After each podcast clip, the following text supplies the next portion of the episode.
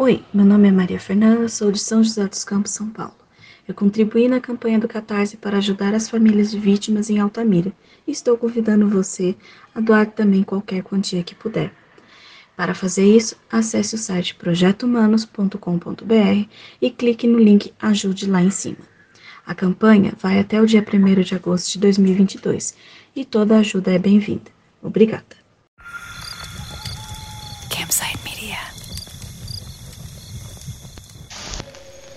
Este programa narra cenas fortes sobre casos que envolvem extrema violência infantil e não é recomendado para pessoas sensíveis e menores de 18 anos. Todas as pessoas citadas tiveram seus nomes retirados de arquivos públicos e matérias de imprensa. Essa história possui muitos personagens e eventos. Se você precisar de um auxílio para se guiar, visite a enciclopédia do caso em projetohumanos.com.br/altamira. Caso algum dos citados se sinta incomodado e deseje um direito de resposta, favor enviar um e-mail para contato@projetohumanos.com.br.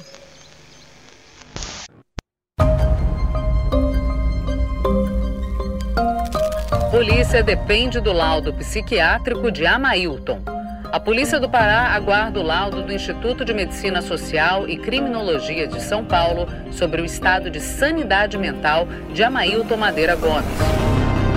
Amailton é acusado da autoria de estupros em sete crianças e da morte de cinco delas em Altamira. Desde sua prisão em Mato Grosso, Amailton alegou inocência.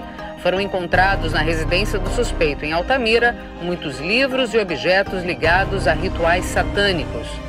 Na sua cela, em São Paulo, Amailton, que passou a ser conhecido como o monstro de Altamira, também alegava inocência e disse ser uma pessoa normal.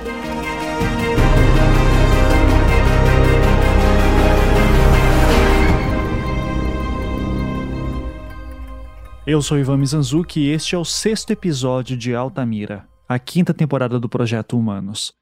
Se você não ouviu os episódios anteriores, pare, volte e ouça em sequência. No último episódio, eu revelei que a testemunha Gilberto Denis Costa, amigo de infância de Amailton, afirmava que tinha mudado seu depoimento no processo contra o acusado por conta de pressão que sua mãe dizia receber da família Gomes. Além disso, quando perguntei também se depois de tanto tempo ele ainda acreditava que o Amailton poderia ser o culpado, Gilberto falou que sempre o achou meio psicótico. Ele não era o primeiro a falar algo nesse sentido sobre Amailton, mas as informações contidas em depoimentos eram muito frágeis. Era necessário algo mais sólido para se apoiar. Então, surgiu a ideia de que Amailton fosse avaliado por um psiquiatra forense. Esse exame foi realizado no final de janeiro de 93, mesma época do início da fase de instrução do processo contra ele. E quem o examinou foi essa pessoa aqui. Meu nome é Guido Palomba, eu sou psiquiatra forense é, que é justamente a psiquiatria aplicada às causas judiciárias. O Dr. Guido Palomba é hoje um dos maiores nomes da psiquiatria forense no Brasil, tendo atuado em casos de grande repercussão, como o do menino Pessigini e o maníaco do parque. E não raramente, seu nome é acompanhado de polêmicas em alguns de seus laudos, especialmente o primeiro caso que citei. Em 1993, ele já era uma figura conhecida. Tanto é que foi acionado para atuar neste caso. Doutor Guido, o doutor trabalhou no, brevemente no caso dos meninos emasculados de Altamira na prisão da Mailton, correto? Sim. O, Sim.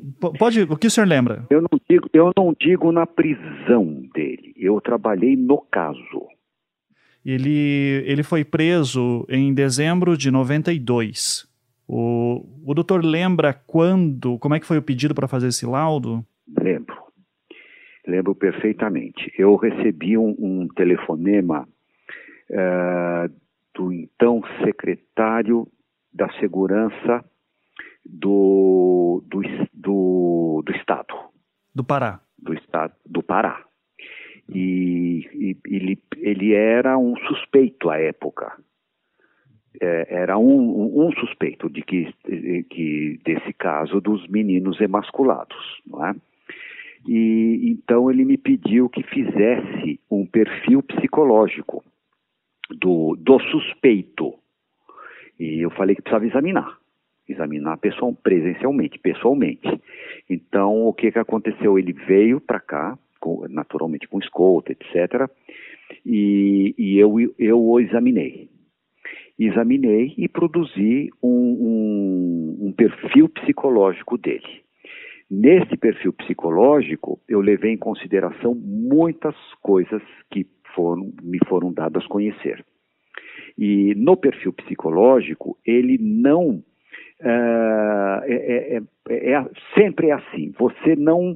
Uh, você não, não afirma que o indivíduo praticou determinado delito, mas você pode perfeitamente, no, na elaboração de um perfil psicológico, dizer que aquele indivíduo não faz parte daquele crime. Não, dá, não, não, não se atribui delito no, no perfil psicológico, mas você exclui do delito no perfil psicológico. E no caso dele, ele não foi excluído, de forma alguma. Existia uma série de elementos que não excluíam ele da, da possibilidade de prática do delito. E lembrando que a época, uh, depois que eu, eu fiz o laudo, ele se baseou uma série de, de, de, elementos, eu me lembro bem disso, porque era, era um caso era um caso sui generis, não é? Que os, os meninos apareciam uh, emasculados e os órgãos sexuais não apareciam no, no, uh, no corpo, eles, eles sumiram.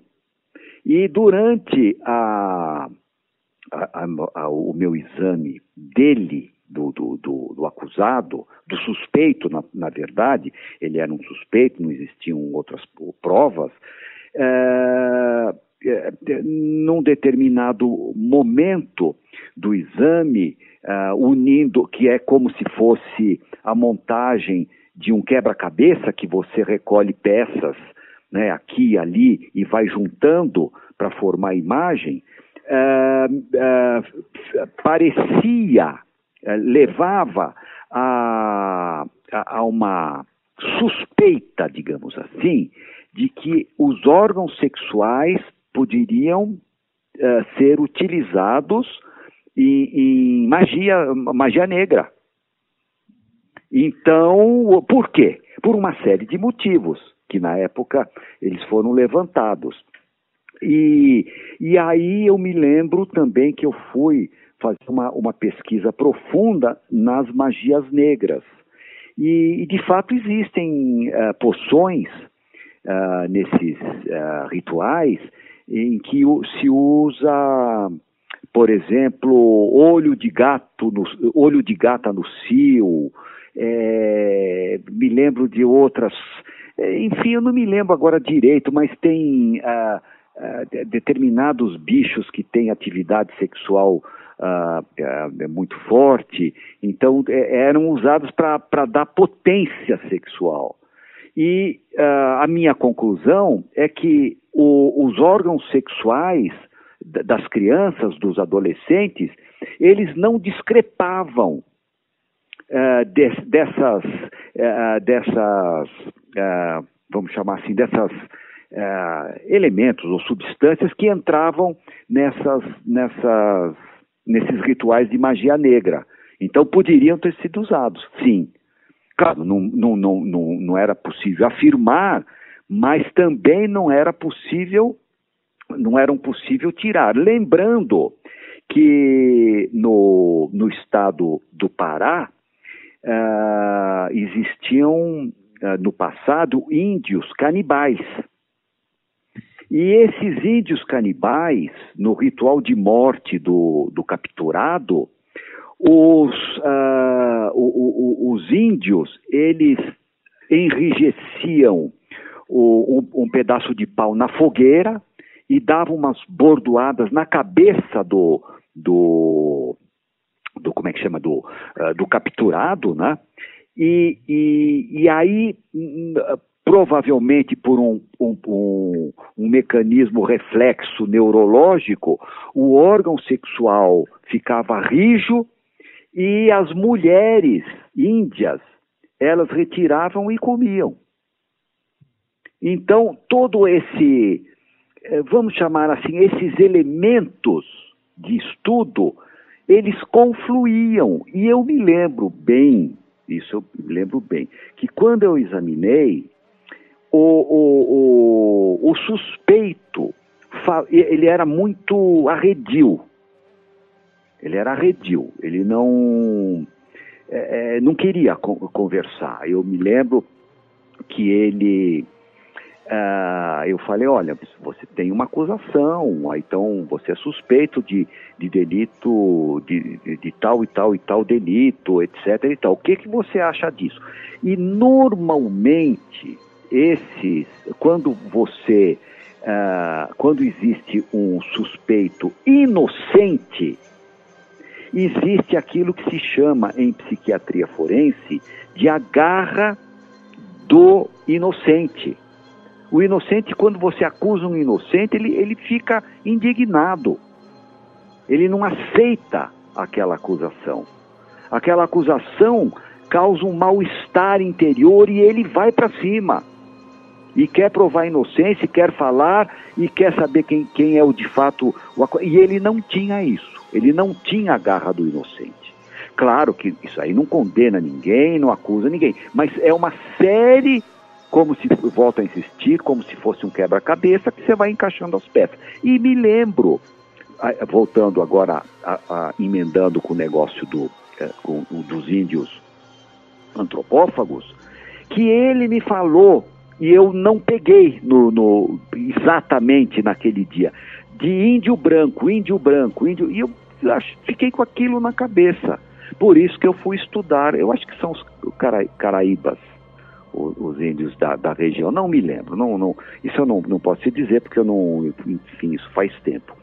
E também um outro detalhe que me ficou na cabeça, uh, que eu uh, uh, conversei com a guarda que, que levou ele até mim, aqui, que trouxe ele aqui, aqui para São Paulo para ser examinado, e volto a insistir mais uma vez que essas perícias elas são como quebra-cabeça que você vai encaixando encaixando peças, não é? A, guarda me falou que eu fui perguntar como é que ele era na cidade, etc e tal, e, e ele tinha uma uma uma má fama e, e, que ele era homossexual, não uma fama por ser homossexual, ele tinha uma má fama de gostar da felação. E que ele tinha respondido a um processo ou algo nesse sentido, de que uma vez ele intimou ou uh, coagiu um determinado indivíduo com revólver para uh, ter a felação, para fazer a felação. Então, isso tudo se encaixava, os órgãos sexuais das crianças não apareciam, o, o, o, o canibalismo eh, da região, etc., a, a falta de, de garra do, do, do, inocente, e assim eu fui encaixando.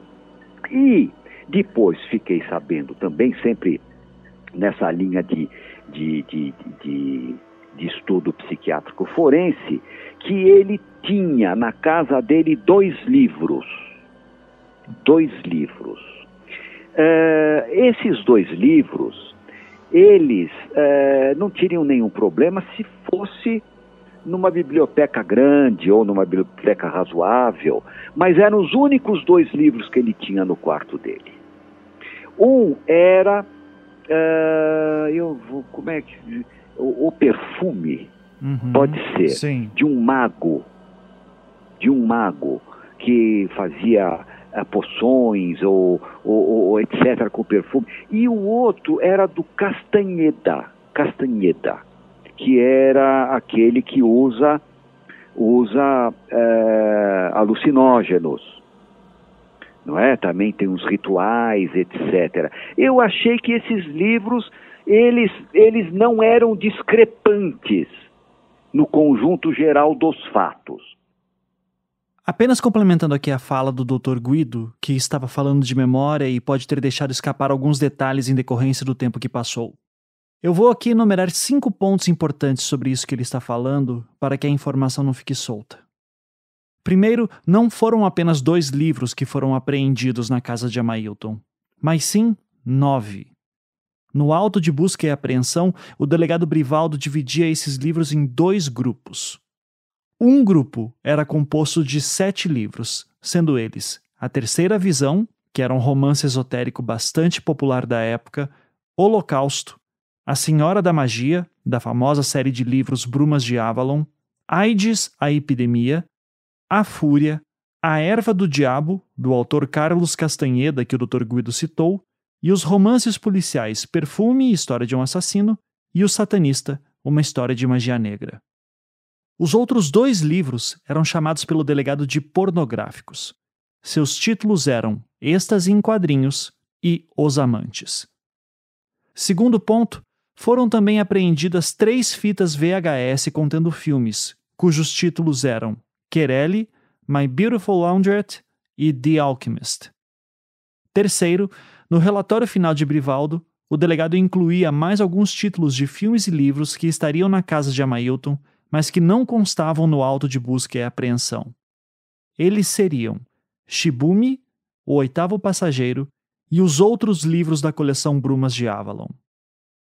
Quarto ponto, nós não temos como afirmar se esses livros e filmes eram os únicos que Amailton possuía em sua casa, como o Dr. Guido disse. O que sabemos é que esses foram os apreendidos em seu quarto pela polícia, mas não há como sabermos qual era o tamanho da sua coleção. E por fim, meu quinto e último comentário. Sobre esses livros e filmes, o delegado Brivaldo afirmava em seu relatório que, abre aspas, sua leitura e vídeos são sempre voltados para a prática do mal, sexo com sadismo ou da magia negra. Fecha aspas. E, por fim, acabei, depois de exame detalhado, etc., das esferas mentais, acabei concluindo que não, é, é, obviamente que não que ele era culpado, algo nesse sentido, isso é impossível, óbvio, mas que não, é, é que não dava para tirá-lo da lista de possíveis suspeitos. Então, essa foi a minha conclusão no, no nosso trabalho. Mas olha que interessante, eu vou concluir agora.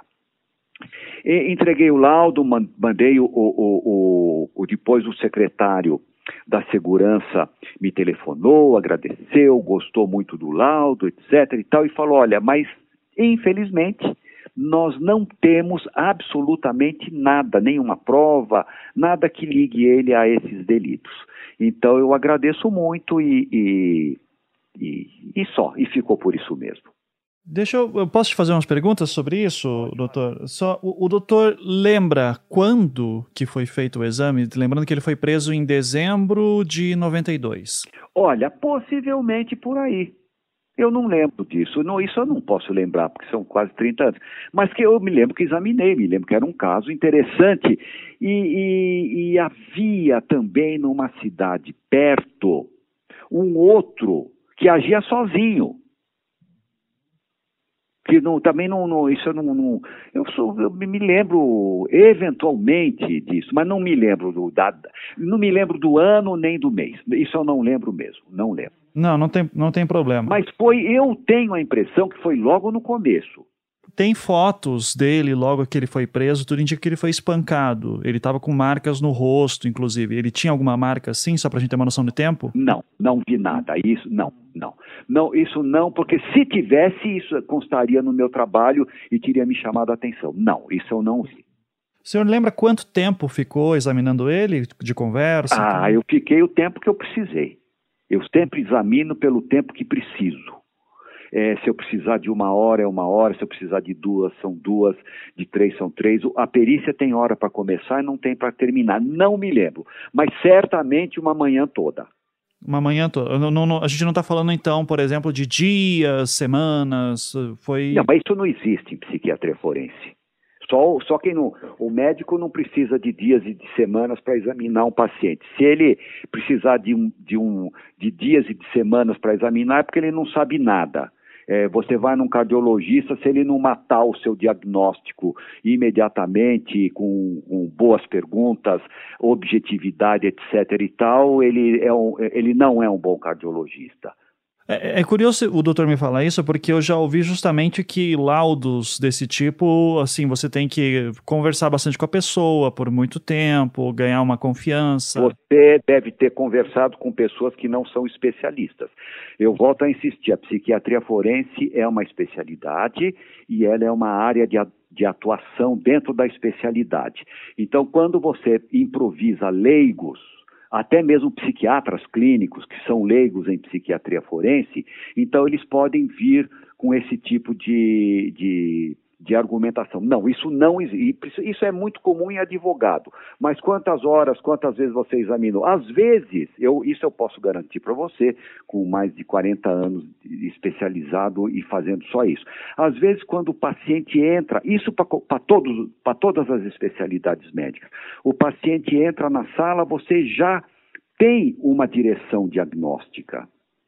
Pelo faces, pela postura, pelo, pela, enfim, pela uma série de, de elementos, pelas, uh, pela forma como ele responde, pela entonação da voz, pela mímica, uh, etc. Então isso, você, isso é muito, isso não faz parte do dia a dia. Eu volto a insistir. Se você for num cardiologista e ele demorar dias para te dar o diagnóstico, você, você pode até morrer no meio do caminho. Não é isso. Quem falou isso para você falou errado. O motivo de eu ter feito tantas perguntas ao Dr. Guido sobre o seu laudo é o seguinte: nós sabemos que ele foi feito e que ele foi elaborado por volta do final de janeiro de 93. Mas a pedido da defesa de Amailton, esse documento foi posteriormente retirado dos autos. Isso porque o seu pedido de elaboração não partiu da juíza, como deve ser, mas sim partiu da própria Polícia Civil do Pará. E aqui temos divergências de narrativas. Brivaldo dizia que o laudo havia sido feito a pedido dele. Já o Dr. Guido afirma que foi a pedido do secretário de Segurança do Pará na época. É possível que a verdade seja uma mistura das duas coisas. Contudo, é necessário fazermos alguns comentários sobre algumas falas dele. Primeiro, sobre o que ele fala acerca do tema magia negra. Eu, pelo que o doutor falou para mim também sobre a própria análise que fez, me pareceu que tem muito de estudo de antropologia também, né, do, do que o, o, doutor fala. Eu fiquei curioso em específico sobre quando se, o doutor disse que procurou fontes de pesquisa sobre magia negra naquela época. O doutor lembra quais eram essas publicações e trabalhos? Ah, eu tenho uma biblioteca que é, ela é tida, modéstia à parte, como uma uh, das uh, particulares, hein? uma das, das boas bibliotecas de psiquiatria, psiquiatria forense, e medicina legal do nível nacional. Então eu sou colecionador, eu sou bibliófilo há muitos anos. Essa é uma área que eu gosto muito, enfim, me dedico. Então não há, eu não, não me lembro, não, não, não realmente não, não sei qual bibliografia que foi utilizada o doutor, se, se, se eu der um tempinho pro doutor, assim, tipo, desligar de novo daqui a alguns dias, será que o doutor consegue dar uma olhadinha na biblioteca e tentar puxar? Porque. É, não, é, é isso coisa, não, não, não, não, vai conseguir. Não, não, não, não tem problema. Eu, enfim, uhum. eu até poderia conseguir, mas não. Mas isso existe. Isso que eu te falei é certeza que existe. Esses rituais de magia negra, as poções é, que são usadas em, em rituais para. É, provável. Eu não me, hoje eu não tenho isso, enfim, não é, não é a minha. Uh, enfim, eu não. Uh, você está me pegando depois de 30 anos de alguma Magia. coisa. É, que, eu peço desculpas por isso, doutor, é só uma curiosidade mesmo. Não, não, não, sim, eu acho que é, ela é super válida. Fique à vontade, imagine. Eu busquei com especialistas sobre fontes que poderiam confirmar o que ele estava me dizendo, tanto sobre magia negra quanto práticas de grupos indígenas. Eu queria ter uma ideia de que livros ele poderia ter consultado em 1993 para chegar a tais conclusões.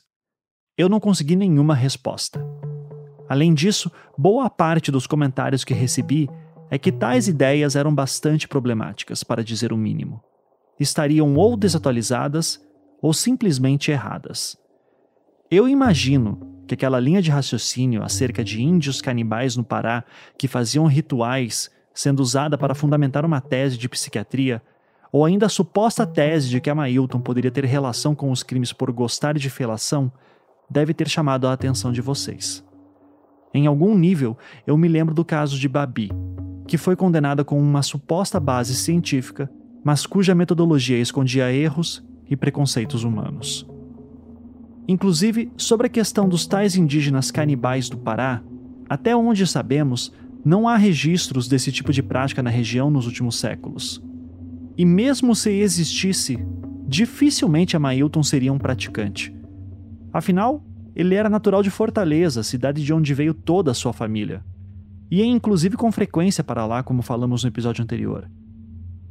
Claro, eu não posso afirmar nada com 100% de certeza porque eu não tenho acesso ao laudo do Dr. Guido. Mas a impressão que dá é que a lógica foi mais ou menos a seguinte: esse rapaz aqui chamado Amailton é suspeito de cometer crimes de masculação de menores no Pará. Tem esse livro aqui, ou esses livros aqui, que falam que no Pará tem um pessoal que come carne humana, então pode ser mesmo que ele seja o culpado. Eu não sei vocês, mas se foi isso mesmo que ocorreu, me parece um salto de lógica muito grande. E eu digo isso com todo respeito ao trabalho do Dr. Guido. E agora, falando sobre o método de análise que ele citava ter aplicado, eu pedi para que a Isabela Cabral, jornalista da minha equipe, conversasse com alguns especialistas da área de psiquiatria forense para verificar se os métodos que o Dr. Guido citava faziam sentido. De fato, eles conferem, Raramente esses exames duram mais do que um dia. Apenas casos muito específicos e mais complexos levam muito mais tempo do que isso. E os profissionais têm liberdade para utilizar como base a literatura que julgarem pertinente. Na entrevista que concedeu para a tese de Paulo Lacerda, o delegado Brivaldo comentava sobre essa atuação do Dr. Guido Palomba. Eu vou ler em seguida um trecho da sua tese que narra esse momento. Abre aspas. Ao prender a Mailton, um jovem de família influente, o delegado foi orientado por pessoas próximas a solicitar um laudo psiquiátrico do indiciado, como forma de respaldar o resultado de suas investigações. Conforme disse em entrevista, ele aceitou procurar o especialista por não ter dúvidas do resultado de suas investigações. A Mailton foi enviado a São Paulo para ser examinado. Quando o laudo ficou pronto, o Dr. Guido Palomba teria lhe dito que não viu a Mailton cometer os crimes, mas que foi ele foi. Uma mãe lésbica e uma infância solitária teriam sido salientadas no laudo que, depois de incluído nos autos, foi desentranhado por determinação da juíza que alegou não ter solicitado qualquer tipo de perícia. Mesmo achando que o laudo só contribuía para o esclarecimento do caso, o delegado não se importou com a sua exclusão.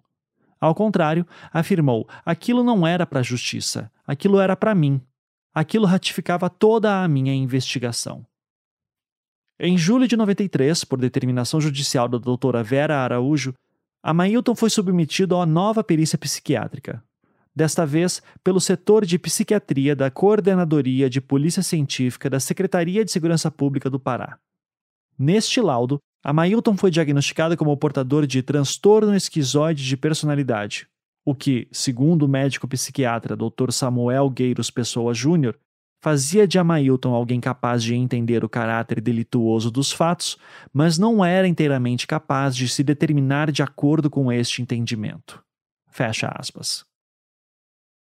O laudo psiquiátrico de Amailton anexado nos autos é assinado por dois psiquiatras, a doutora Elizabeth Maria Pereira Ferreira e o Dr. Samuel Gueiros Pessoa Júnior, que é quem Paula menciona em sua tese. Ambos eram do Pará. Neste documento, novamente, a sexualidade de Amailton aparece diversas vezes como ponto de reflexão. Da mesma forma como no laudo de Guido Palomba, aliás, há um comentário sobre ele ter uma suposta mãe lésbica como elemento motivador de comportamentos inadequados. Aqui vale dizer que não há confirmação alguma nos autos de que Zaila, a mãe de Amailton, fosse lésbica. O que sabemos é que na época em que ele passou a ser procurado pela polícia, o casamento com Amadeu já ia mal e o caso de Amailton acabou por acelerar a separação dos dois. Mas voltando ao laudo psiquiátrico definitivo de Amailton, primeiramente, é registrado que ele afirmava ter tido experiências homossexuais, porém, não queria falar sobre isso, por não querer falar sobre sua intimidade. Mais adiante, nas argumentações legais, os especialistas apontavam, de acordo com bibliografia científica da época que citam, quais seriam os índices de periculosidade de uma pessoa. Entre esses índices está lá, aspas, sejam homossexuais. Em seguida, há o seguinte comentário, abre aspas. O estudo do caso mostra que o periciando apresenta alguns desses indicadores, quais sejam inadaptação escolar e profissional, comportamento homossexual, envolvimento com drogas e um distúrbio de personalidade, este último já identificado em exames psicodiagnósticos apensos ao processo. Além disso, embora o periciando tenha aludido a que essas experiências com drogas e homossexuais sejam do passado, não se pode asseverar se a prática continua ou não.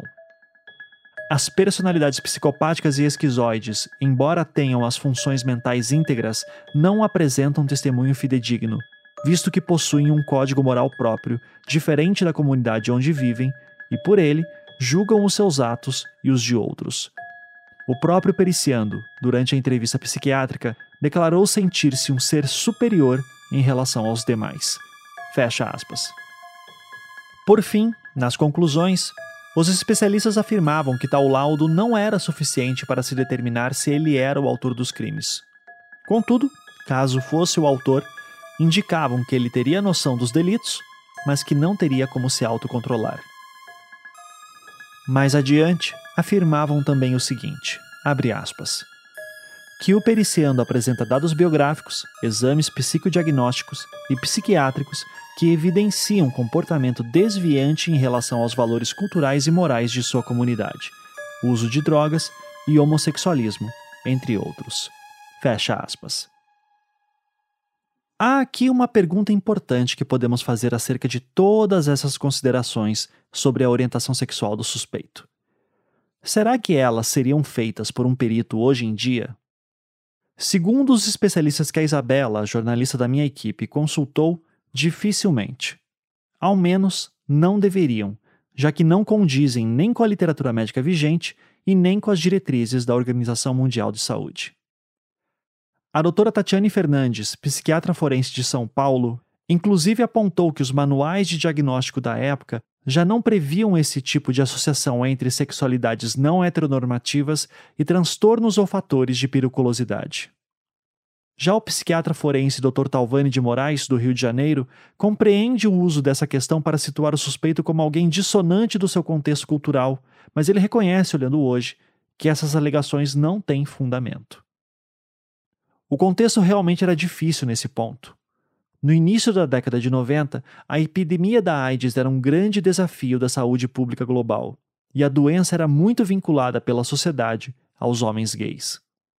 É claro que o preconceito contra a comunidade LGBTQIA, tem raízes muito mais profundas e segue ainda hoje muito presente. Mas podemos dizer que aquele era um momento especialmente delicado. Além disso, sobre a análise dos peritos como um todo, o Dr. Talvani comentou que sentiu falta de mais atenção aos fatos criminosos em si, em vez do laudo quase que se limitar a um perfil do suspeito. Quanto ao diagnóstico de transtorno esquizoide de personalidade, a doutora Tatiane vê com desconfiança, diante do comportamento de Amailton descrito pelo próprio e por seus familiares e observado pelos autores do documento. Ela observa, porém, que o transtorno por si só não é evidência de condutas criminosas, a estigmatização de pessoas com diagnósticos psiquiátricos, inclusive, é algo que outra de nossas fontes da psiquiatria forense, o Dr. Daniel Barros, fez questão de apontar.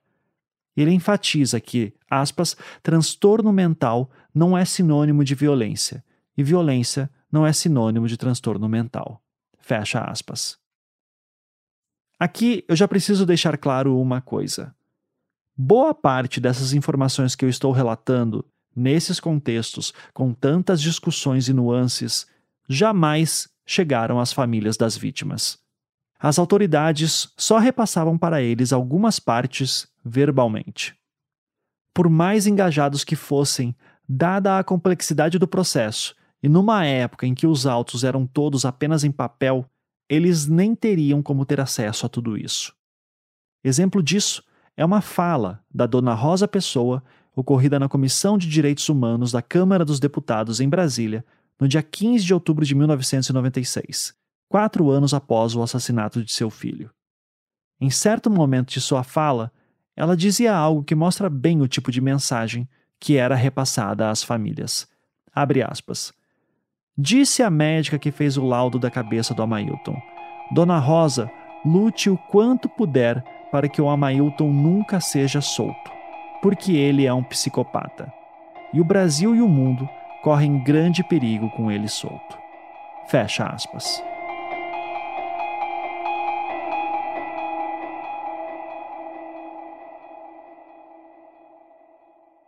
Voltando a fevereiro de 1993. A fase de instrução de Amailton estava quase no fim. Testemunhas de defesa e acusação já haviam sido ouvidas. Os familiares agora aguardavam a decisão da juíza para saber se Amailton iria ou não ser julgado no tribunal do júri pela morte de Jaenes e talvez de outros garotos. E quando olhamos os nomes das testemunhas que prestaram depoimentos, há uma coisa que chama a atenção. No inquérito de Brivaldo, é notório que a sua convicção da culpa de Amailton foi formada por relatos que ele julgava serem indícios fortes referentes ao caso de Judirley, o garoto indígena assassinado no início de 92. E sobre isso, duas testemunhas se destacavam. Josivaldo Aranha, o homem que dizia ter sido ameaçado por três homens, um deles loiro, que estavam numa picape Corvinho no dia e local em que posteriormente o corpo do garoto foi encontrado e Lúcia da Cunha Chipaia, irmã do menino, que afirmava que a Mailton era suspeito da família há muito tempo e que um dos motivos era de que a Mailton dirigia uma picape Corvinho que havia sido vista no local e dia que Judirley desapareceu. Contudo, nem Josivaldo Aranha e nem Lúcia da Cunha Chipaia prestaram depoimentos na fase de instrução judicial. Aliás, Josivaldo Aranha simplesmente desaparece do processo e nunca mais foi ouvido. Não se sabe que fim ele levou. Pode ser que a ausência deles na fase de instrução contra Mailton tenha se dado pelo fato do processo ser referente à vítima Jaenes e não a Judirley. Mas isso é uma suposição minha. E ainda assim, essa ausência de duas testemunhas de acusação tão fortes na fase de inquérito terem sumido na fase de instrução é algo que me chama a atenção. Porque, novamente, pela minha impressão, quando eu olho o que se tem pelos relatos das testemunhas dessa fase, o que sobra é muito pouco contra Mailton. E eis então que no dia 27 de março de 93, o caso dos meninos de Altamira mudaria para sempre. Isso porque nesse dia, enquanto Amailton ainda estava preso em Belém, mais um garoto desapareceu. Seu nome era Flávio Lopes da Silva de 10 anos de idade. O inquérito de Flávio está anexado nos autos do processo, mas nele não existe o boletim de ocorrência do seu desaparecimento. Tudo o que sabemos sobre o dia em que ele sumiu é através de depoimentos de familiares dados posteriormente. Ao invés de lê-los aqui, eu vou ler um trecho da tese da pesquisadora Paula Lacerda, que acaba dando um resumo melhor sobre o fato. Abre aspas. De acordo com o termo de declarações prestadas pelo pai da vítima à polícia, com menos de um mês de vida, uma senhora de nome Helena entregou seu filho para que Maria Luísa Lopes da Silva, sua mulher, o criasse. Maria Luísa, então com 23 anos de idade e uma filha, registrou o menino como Flávio, dando-lhe seu sobrenome e o de seu marido, o lavrador Moacir Silva. Até os 10 anos de idade, Flávio vivia com seu pai na comunidade rural conhecida como Arroz Cru, ajudando na roça e estudando na colônia agrícola. Algumas vezes durante a semana ia até Altamira levar alimentos para sua mãe. 15 dias antes de seu desaparecimento, Flávio tinha ido viver na cidade, longe da zona rural. Poucos dias depois de chegar, o menino começou a trabalhar com uma senhora que vendia milho e espetinhos em uma barraca em frente ao ponto de táxi do bairro da Brasília. A patroa tinha o mesmo nome de sua mãe e era ajudada por uma moça de nome Marinalva. Nos primeiros dias, Maria Luísa, a patroa, apanhou Flávio na casa de sua mãe para que ele a ajudasse a transportar os alimentos, acender fogo, vigiar a barraca, etc. no dia 27 de março de 93, o garoto, pela primeira vez, fez sozinho o trajeto entre a casa de sua mãe e a casa da patroa, onde chegou às 7 horas da manhã.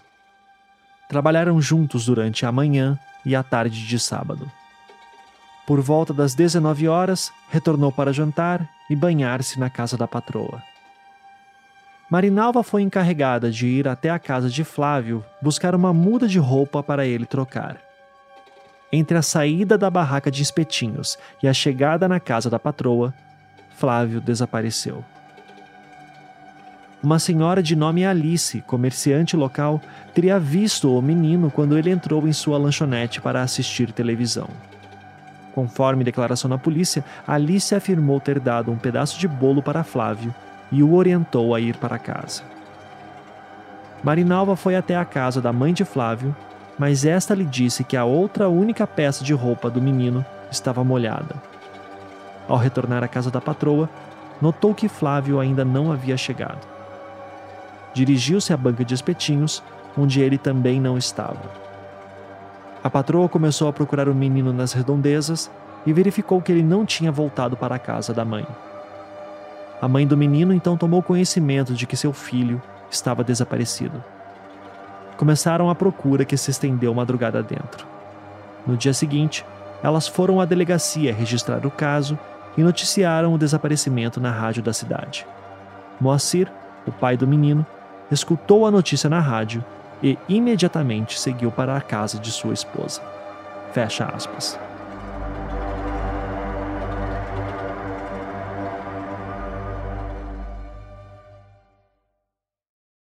Anexado aos autos do processo, há uma matéria em vídeo do SBT, datada de 29 de março de 93, dois dias após o desaparecimento de Flávio. Nessa matéria, há a presença de uma delegada de Altamira, cujo nome nunca é mencionado. A nossa reportagem está aqui no local onde foi encontrado uma criança que foi encontrada morta. E o corpo está aqui, né, nesse local. E nós estamos aqui justamente nos aproximando aonde realmente foi encontrado o corpo da criança. Aqui conosco já está a delegada também, que consequentemente... Delegada, a senhora foi informada do desaparecimento dessa criança? Foi ontem por volta de 9 horas. A mãe dessa criança foi até a delegacia dizer que o filho tinha desaparecido à noite, do sábado. Só que ela disse que o menino estava com a tia. Eu orientei que ela fosse verificar primeiro na casa dos parentes se a criança estava. Se não, que ela voltasse imediatamente à delegacia para nós fazermos procuração. Só que a senhora, ao invés de voltar, ela colocou um anúncio na rádio. Inclusive, a doutora Vera ouviu e ligou para a delegacia e eu informei. Doutora Vera, a mesma coisa que eu estou lhe falando. A mulher só voltou à delegacia à noite para dizer que o garoto não tinha aparecido. E nós começamos a fazer as buscas imediatamente. E que hora, que hora a, a polícia foi informada do, do, oficialmente. Do, oficialmente não foi encontrado o corpo da criança? Agora, por volta de 8 e meia. 8 e meia da manhã. Bom, vamos agora mostrar, agradecer aqui a delegada por nos ceder esse espaço, todo o pessoal da polícia. Nós vamos aqui agora mostrar aonde foi encontrado a criança, o corpo da criança. Vocês vejam que a situação realmente não, não quer dizer nada a ver com aquele outros crimes que vinham acontecendo em Altamira. É completamente diferente o, o caso do corpo que foi encontrado não há musculação nenhuma, não há masculação nenhuma. E o corpo, aparentemente, parece-me que foi, foi morto a paulada. A criança foi morta a paulada.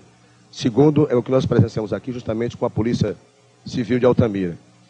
E o local realmente não é um local de difícil acesso, um local mais quase no centro. Estamos aqui com os policiais também, que estão justamente já tentando é, fazer o trabalho que é efetuado pela Polícia Militar, pela Polícia Civil de Altamira. Dizer, são casos dessa natureza que, mais uma vez, acontecem contra a, a criança altamirense. Justamente são mais casos que acontecem, só que esse é um caso completamente diferente. Essa é a nossa reportagem feita no local onde foi encontrado o corpo dessa criança. Existe alguma. Onde a senhora averigou que pode haver é, a pancada que foi dada nessa criança, o ato do crime? E tá assim, acho que tipo um tiro. Só que nós não vamos mexer, que nós vamos ver se trazemos um médico até o local. Justamente. Tá, para ver, porque a impressão que dá é que ele não foi morto aí. Né? Isso aí mudaram de local. É okay. de difícil acesso, dificilmente alguém tem matou essa criança aí. Justamente, dá a impressão de que realmente foi feito o crime num outro local e trouxeram, como se conforme a delegada explica aqui. Totalmente na cabeça.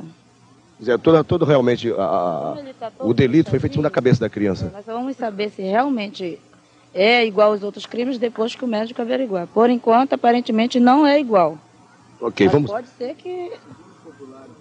Vamos falar com outro policial aqui. Ontem veio um garoto aqui caçar passarinho e essa criança não se encontrava ainda não aqui. Estava, não estava nesse local. Não estava nesse local. Essa criança chegou aqui à noite que eles chegaram a escutar barulho de carro, de veículo, por essa... Na, na, na, na informação que, das crianças que andaram por aqui, é, que foi, esse corpo foi trazido por volta de ontem à noite, mais de ou menos. De ontem à noite, exatamente. E eles escutaram o barulho de veículo aqui, que nessa área é estranha, essa área aqui é uma área de difícil acesso, não tem energia. É, se um carro vem para cá, alguma coisa errada ele está fazendo. E, e esse garoto veio jogado ontem à noite aqui, ele já veio morto para ser colocado aqui. O corpo de Flávio foi encontrado na manhã do dia 29 de março de 93 por um vigia chamado Luiz Arcanjo de Moraes, que passava ali na região. De acordo com matérias de imprensa da época, esse vigia chegou a ser suspeito do crime e teria inclusive sofrido agressões de policiais. Mas nada disso está nos autos do processo.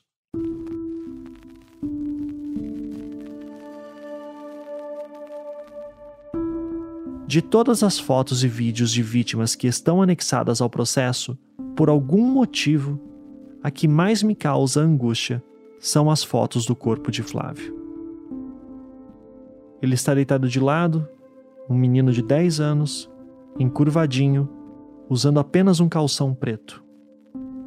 Seu rosto apresenta lesões e já possui algumas marcas de putrefação, mas não tão avançadas a ponto de dificultar de vermos o seu rosto. E é pelo seu rosto, sua posição deitada de lado, pelo calçãozinho preto que veste, que essas imagens me tocam tanto. Mesmo após tanto tempo olhando esses autos, eu não consigo não sentir vontade de chorar. Mas, para além da comoção que essas imagens causam, o que chama a atenção no caso de Flávio é a fala do jornalista que vocês ouviram no início, de que o estado de seu corpo parecia ser muito diferente dos casos anteriores.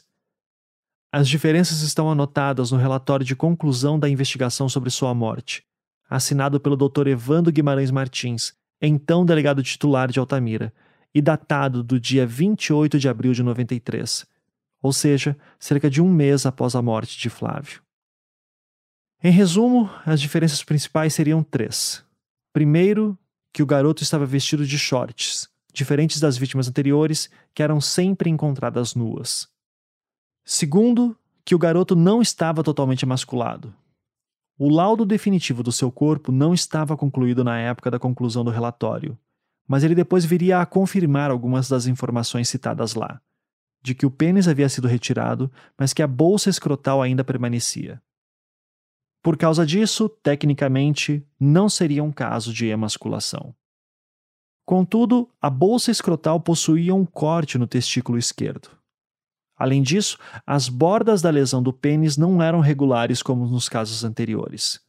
Bordas regulares são indicativos de uso de instrumento cortante. Não era exatamente o caso de Flávio. Citando do próprio laudo, sua lesão apresentava, abre aspas, bordas de aparência imprecisa em todo o contorno do mesmo. Fecha aspas. A terceira diferença principal para os casos anteriores, de acordo com o relatório, seria o fato de que a criança teria morrido com uma forte pancada na cabeça, o que seria, de acordo com o relatório, abre aspas, radicalmente diferente dos casos anteriores. Fecha aspas. Contudo, analisando o processo todo, podemos constatar aqui que isso era uma afirmação equivocada e que provavelmente o delegado do inquérito não teve acesso aos laudos dos casos anteriores.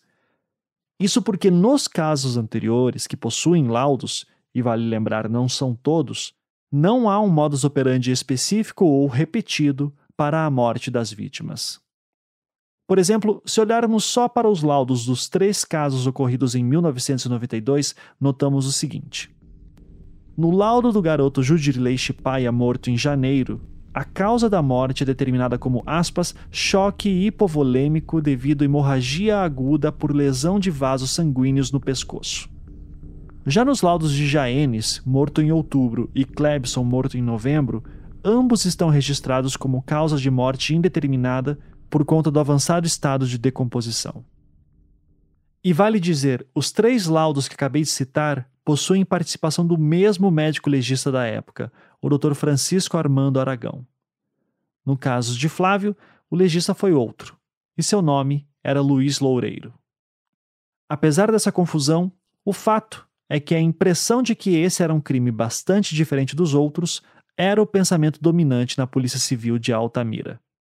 E isso fica bem claro em trechos do relatório como os seguintes, aspas, Comparando esses aspectos com os referentes aos casos anteriores de emasculação, é possível constatar que nenhuma semelhança há no modo de agir dos autores, tanto de um como do outro. O autor dos casos de emasculações sempre agiu de forma mais requintada e revestida de profissionalismo. Enquanto que no caso do menor Flávio, nota-se indícios de amadorismo, nos levando a crer que há alguém agindo com o intuito de desvirtuar a atenção sobre Amailton Madeira Gomes, que se encontra preso, com o fito de fazer-se entender que ele não é o responsável pelos casos anteriores. Diante do que foi exposto acima, é fácil concluir que, neste caso, na realidade, ocorreu o crime de homicídio com requinte de perversidade contra um menor. E o autor deste homicídio tentou usar o álibi de retirar o pênis do menor, objetivando causar confusão no raciocínio à polícia, ao judiciário e à sociedade em geral. Porém, os indícios deixados eliminam qualquer dúvida em se afirmar que não se trata, na verdade, de caso de emasculação. Fecha aspas. Jornal Diário do Pará, 31 de março de 1993. Morte de menor pode ser ligada a monstro. Uma criança do sexo masculino, Flávio Lopes da Silva, 10 anos, que morava no bairro de Brasília, em Altamira, foi encontrada morta já em adiantado estado de decomposição. Por pensar tratar-se de mais um crime do maníaco sexual que há tempos age na cidade, o delegado local, Evandro Monteiro, levou o caso ao conhecimento do diretor da Divisão de Polícia do Interior, Brivaldo Soares. O delegado Brivaldo Soares entrou em contato com o chefe da polícia, Rafael Bezerra Neto, cientificando do fato e mandando para Altamira uma equipe para investigar os fatos. O legista Luiz Loureiro, do Instituto Médico Legal Renato Chaves, integrou a equipe policial e atestou que Flávio foi assassinado com uma paulada no maxilar e que o bico do pênis da vítima foi arrancado, provavelmente com um alicate. Segundo o legista, a criança não sofreu nenhuma violência sexual, o que descaracteriza por completo o tipo de crime cometido, até o que se sabe, por Amailton Madeira Gomes, o monstro de Altamira, que se encontra recolhido na prisão como apenado de justiça depois de ter sido preso pelo delegado Brivaldo Soares. O monstro de Altamira, inclusive, já foi examinado em São Paulo por um médico especialista que atestou ser ele um demente. Na manhã de ontem, o delegado Brivaldo Soares foi ouvido pela reportagem policial do Diário do Pará. Ele disse que, realmente, o assassinato do pequeno Flávio não foi cometido com as mesmas características usadas por Amailton Madeira Gomes. É óbvio que não foi um crime do monstro de Altamira, porque ele está preso. Os outros crimes foram realmente cometidos por ele. Este não, disse o delegado de polícia do interior. Uma pessoa que pediu para que seu nome não fosse divulgado por este jornal telefonou para a redação, inclusive dando seu endereço e número de telefone para que confirmássemos a informação, afirmando que o crime foi cometido por gente ligada ao monstro de Altamira. De acordo com essa fonte, pessoas muito próximas a Almailton já cometeram alguns crimes contra menores e vão continuar fazendo na tentativa desesperada de fazer a justiça e a opinião pública desacreditarem no trabalho da polícia e passar a crer na inocência do monstro de Altamira. A mesma pessoa informou que provavelmente outros crimes contra menores ainda vão acontecer nas mesmas características, caso não sejam tomadas enérgicas e imediatas providências contra tais criminosos.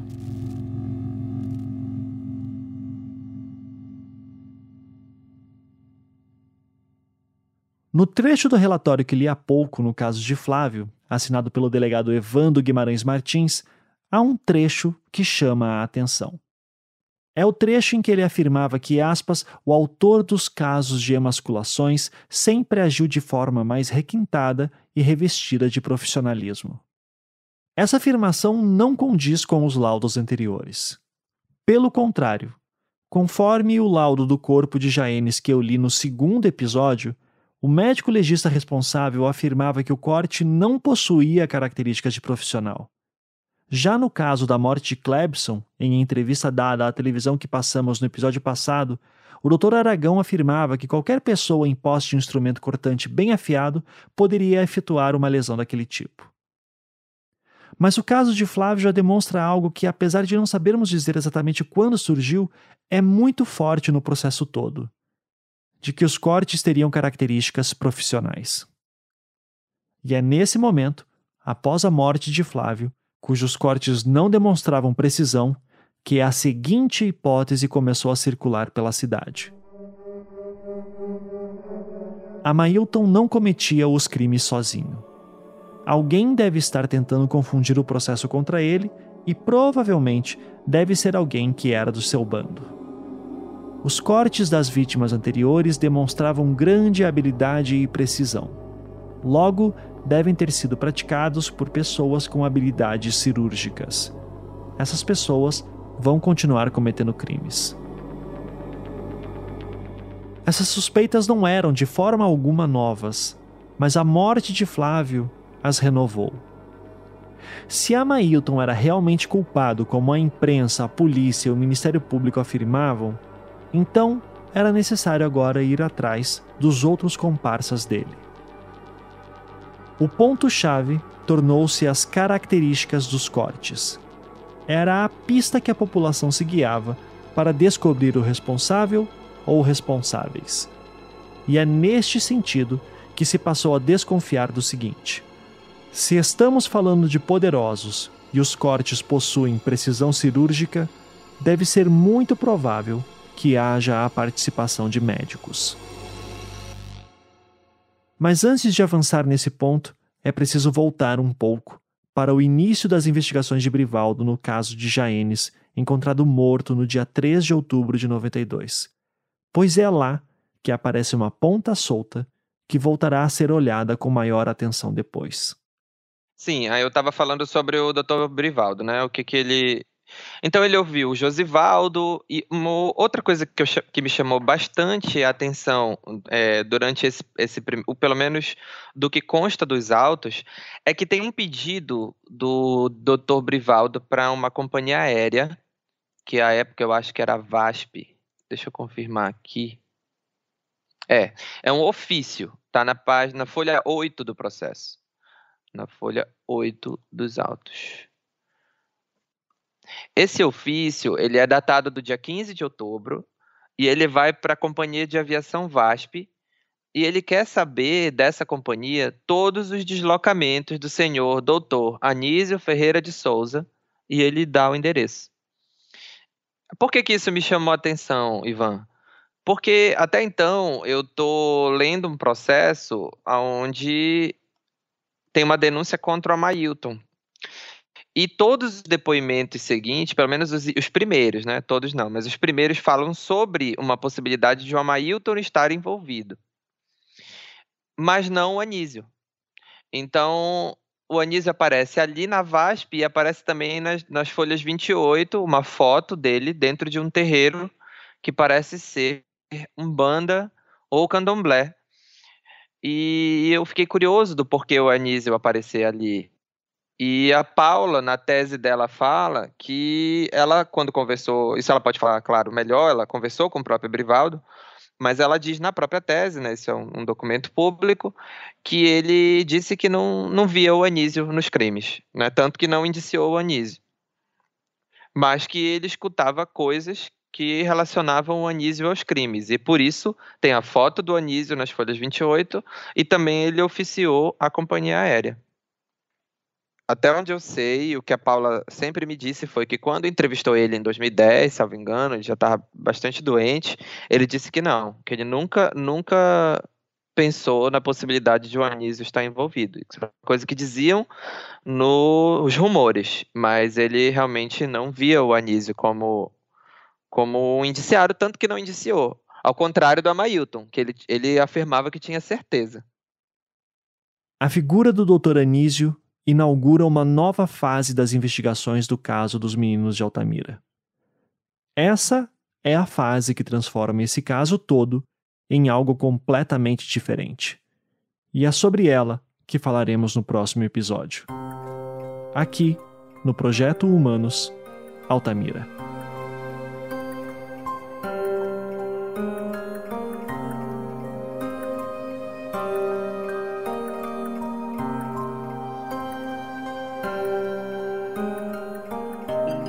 Projeto Humanos é um podcast em formato storytelling, criado e produzido por mim, Ivan Mizanzuki, financiado pela Campside Media, distribuído pelo Globoplay e com a colaboração de várias pessoas.